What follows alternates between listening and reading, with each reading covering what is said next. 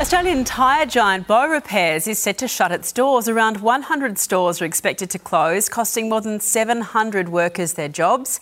It's understood the closures follow talks of selling the company to rival Bob Jane, but that deal fell through.